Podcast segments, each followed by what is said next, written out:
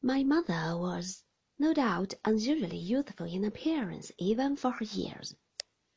She hung her head as if it were her fault, poor thing, and said, sobbing, that indeed she was afraid she was but a childish widow, and would be but a childish mother if she lived.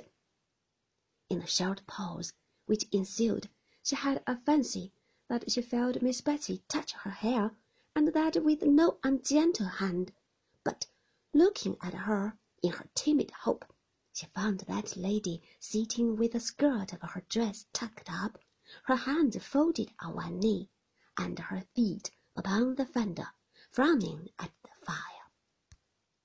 In the name of heaven, said Miss Betsey suddenly, why rookery? Do you mean the house, ma'am? asked my mother.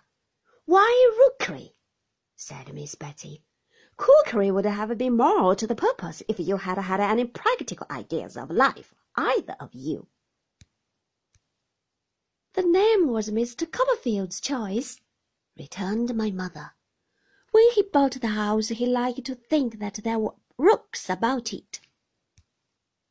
The evening wind made such a disturbance just now among some tall old elm trees at the bottom of the garden that neither my mother nor Miss Betsey could forbear glancing that way.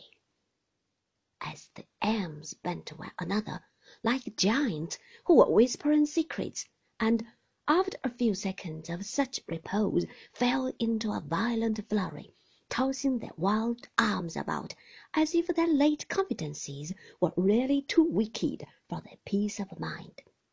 Some weather-beaten, ragged old rook's nests burdening their higher branches, swung like wrecks upon a stormy sea. Where are the birds? asked Miss Betsey. The my mother had been thinking of something else. The rooks. What has become of them? asked Miss Betsey. There have not been any since we have lived here, said my mother. We thought, Mr. Copperfield thought, it was quite a large rookery, but the nests were very old ones, and the birds have deserted them a long while. David Copperfield all over, cried Miss Betsey. David Copperfield from head to foot. Calls a house a rookery when there's not a rook near it and takes the birds on trust because he sees the nests. Mr. Copperfield, returned my mother, is dead and if you dare to speak unkindly of him to me. My poor dear mother, I suppose, had some momentary intention of committing an assault and battery upon my aunt, who could easily have settled her with one hand, even if my mother had been in far better training for such an encounter than she was that evening. My poor dear mother, I suppose, had some momentary intention of committing an assault and battery upon my aunt, who could easily have settled her with one hand, even if my mother had been in far better training for such an encounter than she was that evening. But it passed with the action of rising from her chair, and she sat down again very meekly and fainted.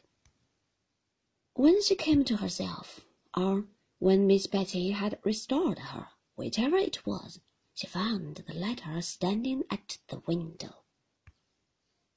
The twilight was by this time shading down into darkness, and dimly as they saw each other, they could not have done that without the aid of the fire. Well, said Miss Betty, coming back to her chair as if she had only been taking a casual look at the prospect. And when do you expect? I am all in a tremble, faltered my mother. I don't know what's the matter. I shall die, I am sure. No, no, no, said Miss Betsey. Have some tea. Oh, dear me, dear me, do you think it will do me any good? Cried my mother in a helpless manner. Of course it will, said Miss Betsey. It's nothing but a fancy. What do you call your girl? I don't know that it will be a girl yet, ma'am, said my mother innocently. Bless the baby! exclaimed Miss Betsey, unconsciously quoting the second sentiment of the pincushion in the drawer upstairs, but applying it to my mother instead of me. I don't mean that.